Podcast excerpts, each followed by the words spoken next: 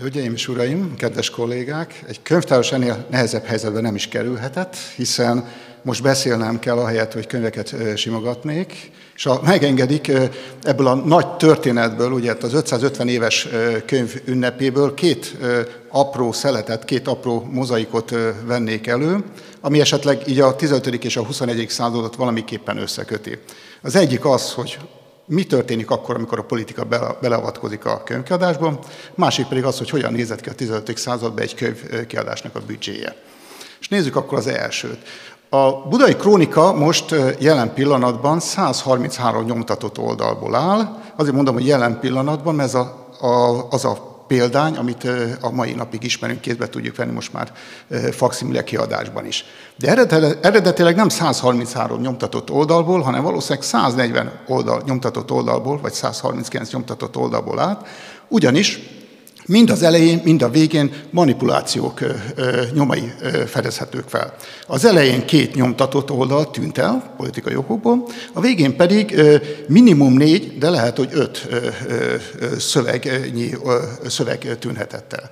Mi történhetett?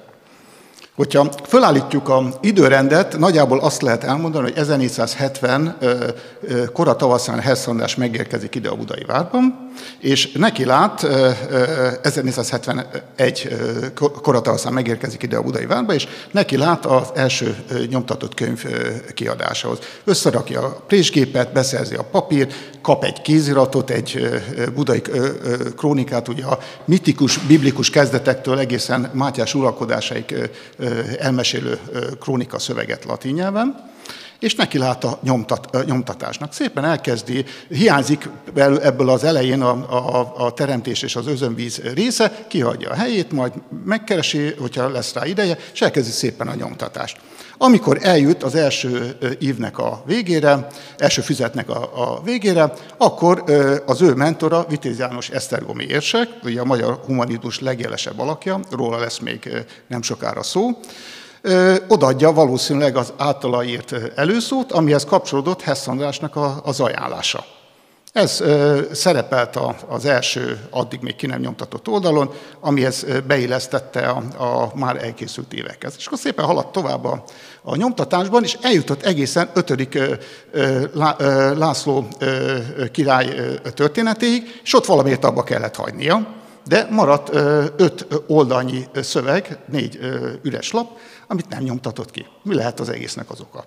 Hát ugyanis az történt, hogy 1471. szeptemberben igazi jó bölcsész összeesküvés pucsot hajtottak végre a mi derék humanistáink, Vitéz János és Janos Pannonius, amit Mátyás határozottan fellépéssel visszajött Csehországból, kiátszva egymás ellen az embereket, felszámolt, és nagyjából karácsonyra próbáltak egy megegyezésre jutni. Vitéz Jánosra ezt némiképpen sikerült is elintézni, de márciusban, már 1472 márciusában járunk, Vitéz hirtelen megint letartóztatják, valószínűleg emögött az is lehetett, hogy a délvidéket, hogy Janus Pannonius föllázította, és ebben Vitéznek is tulajdonítottak szerepet Mátyásék, és Hess Andrásnak itt Budán abba kellett hagyni a, a nyomtatást, ugyanis maga az előszó, amit már kinyomtatott, az Vitéz Jánoshoz szólt. Tehát ott állt 1472. márciusában, kinyomtatta a vitéznek az előszavát, a hozzászóló dedikációt,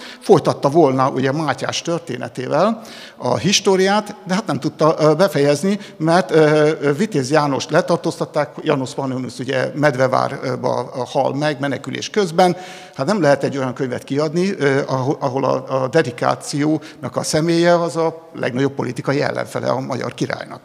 Hát mit lehetett tenni? Megállt, körülbelül egy évig állt ezzel a dologgal, és abba gondolunk, hogy, hogy a, a, a Mátyáskori rész a sokkal hosszabb lett, mert a kézbe veszük most a, a mai mostani faximile kiadást, akkor látjuk, hogy nagyon összecsapott a Mátyás kori rész, ahhoz képest, hogy ugye akkor már Mátyás jó ideje volt uralkodó.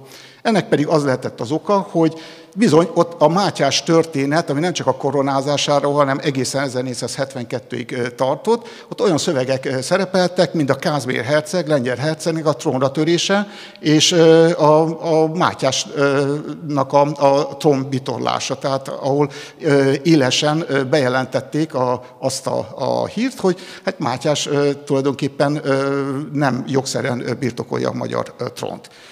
Most nyilvánvaló, hogy ezt látta Hess András, hogy ezt nem lehetett kinyomtatni, ezt onnan tudjuk, hogy a lipcsei példányban megmaradtak ezek az üres lapok. Méghozzá azért, mert még a 15. században magyar történelemre vonatkozó szövegek kerültek rá, így ez nem került az enyészet, enyészetté, mint például a Széchenyi könyvtárnak a példánya, ahol ez a A1-es levél, tehát az első, amit végül üres lap lett, meg az utolsó kettő, ezek is.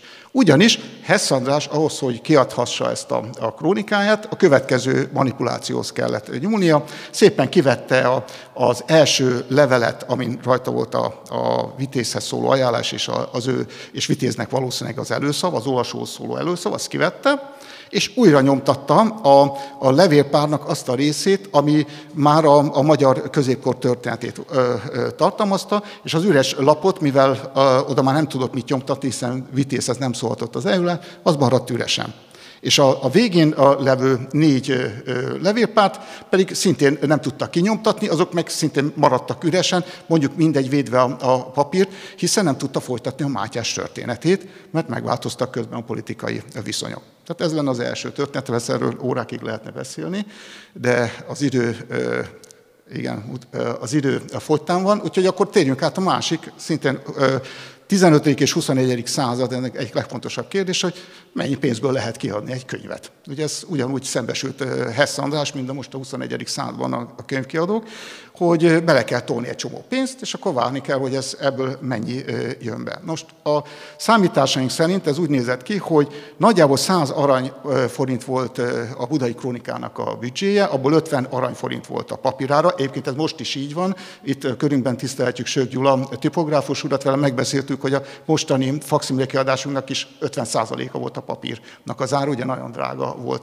a 15. században és a, és a 21. században is papír, tehát 50 aranyforint volt a papírára, 15 aranyforint volt a, a sajtóprés, nagyjából 10-15 aranyforintot lehetett kifizetni a segédnek, és volt még a gyertya, a fűtés, a koszkvárté valószínűleg ingyen volt, tehát nagyjából így jön össze a 100 aranyforint. Ez a 100 aranyforint itt lent a, a vízivárosban egy házat lehetett rajta venni, tehát hogy lássuk körülbelül az arányokat, és Hess András úgy lőtte be a piacot, hogy egy könyvet, amit kötetlenül van, tehát krúdákban nincs még kötése, nincs rublikában, nincsen kidészítve, azt egy aranyforintért tudja árulni.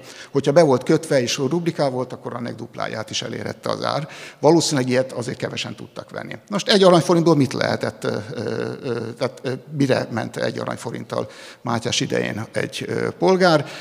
Egy aranyforint volt egy ökörára például, ugye ez erőgép, tehát abszolút fontos volt a, a munkátok során. Egy aranyforint volt egy béresnek egy havi bére, Három aranyforintot keresett a fekete seregben egy gyalogos, öt aranyforintot egy lovaskatona. Tehát nagyjából azért lehet látni, hogy egy aranyforint azért egy, nem volt egy olyan óriási, hatalmas összeg, de azért megérte az árát. Tehát most megkérdeztem a unokatestvéremet, aki szarvasmaratenyésztő, egy két éves kifejlett egy tonnás bikának az ára az most egy millió forint. Tehát nagyjából ilyen összegekkel kellene most is számolni, hogyha ki akarnánk adni egy ilyen típusú könyvet. Tehát azt lehet feltételezni, hogy ez a, az 200-250 példányt eladta, akkor abból bejött neki 200-250 aranyforint, abból lemegy 100 a, a, a büdzséből, amit beletett, és olyan nagyjából 100-120 aranyforint haszna keletkezett. Elosztva egy évre, havonta 10 aranyforint, abból két lovaskatonát is bérelhetett volna magának a fekete seregben. Én azt hiszem letelt az idő, és nem szabad időrablónák lenni, úgyhogy köszönöm szépen megtisztelő figyelmüket.